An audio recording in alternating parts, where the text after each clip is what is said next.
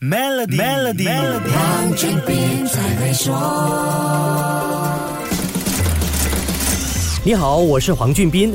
世界杯总收益有大约一半来自于电视和网络转播权。这一届世界杯的转播权收入估计会达到三十亿美元。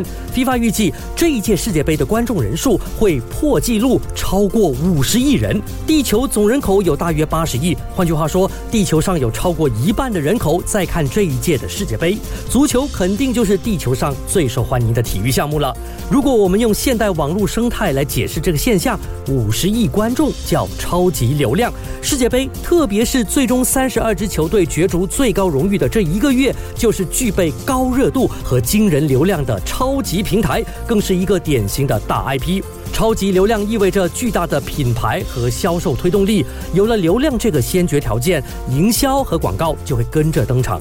能让公司的 logo 和产品跟这五十亿观众的 reach 沾上关系，有哪家公司会不动心呢？这一届世界杯的收益已经达到七十五亿美元，FIFA 赛前预算赞助收益会占了大约百分之二十九。从这一点就不难想象，赞助商投进去的那都是天文数字啊。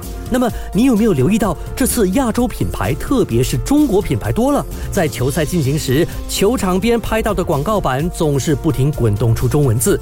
这一届的 FIFA 合作伙伴和世界杯赞助商十四个名额里头，就有多达九个是亚洲企业，四个来自中国，两个来自卡塔尔、印度、新加坡、韩国各有一家。那为什么有那么多亚洲企业热衷于世界杯的赞助呢？这个问题的答案跟世界杯全球观众结构有很大关系。下一集跟你说一说，守住 Melody，黄俊斌才会说。黄俊斌才会说。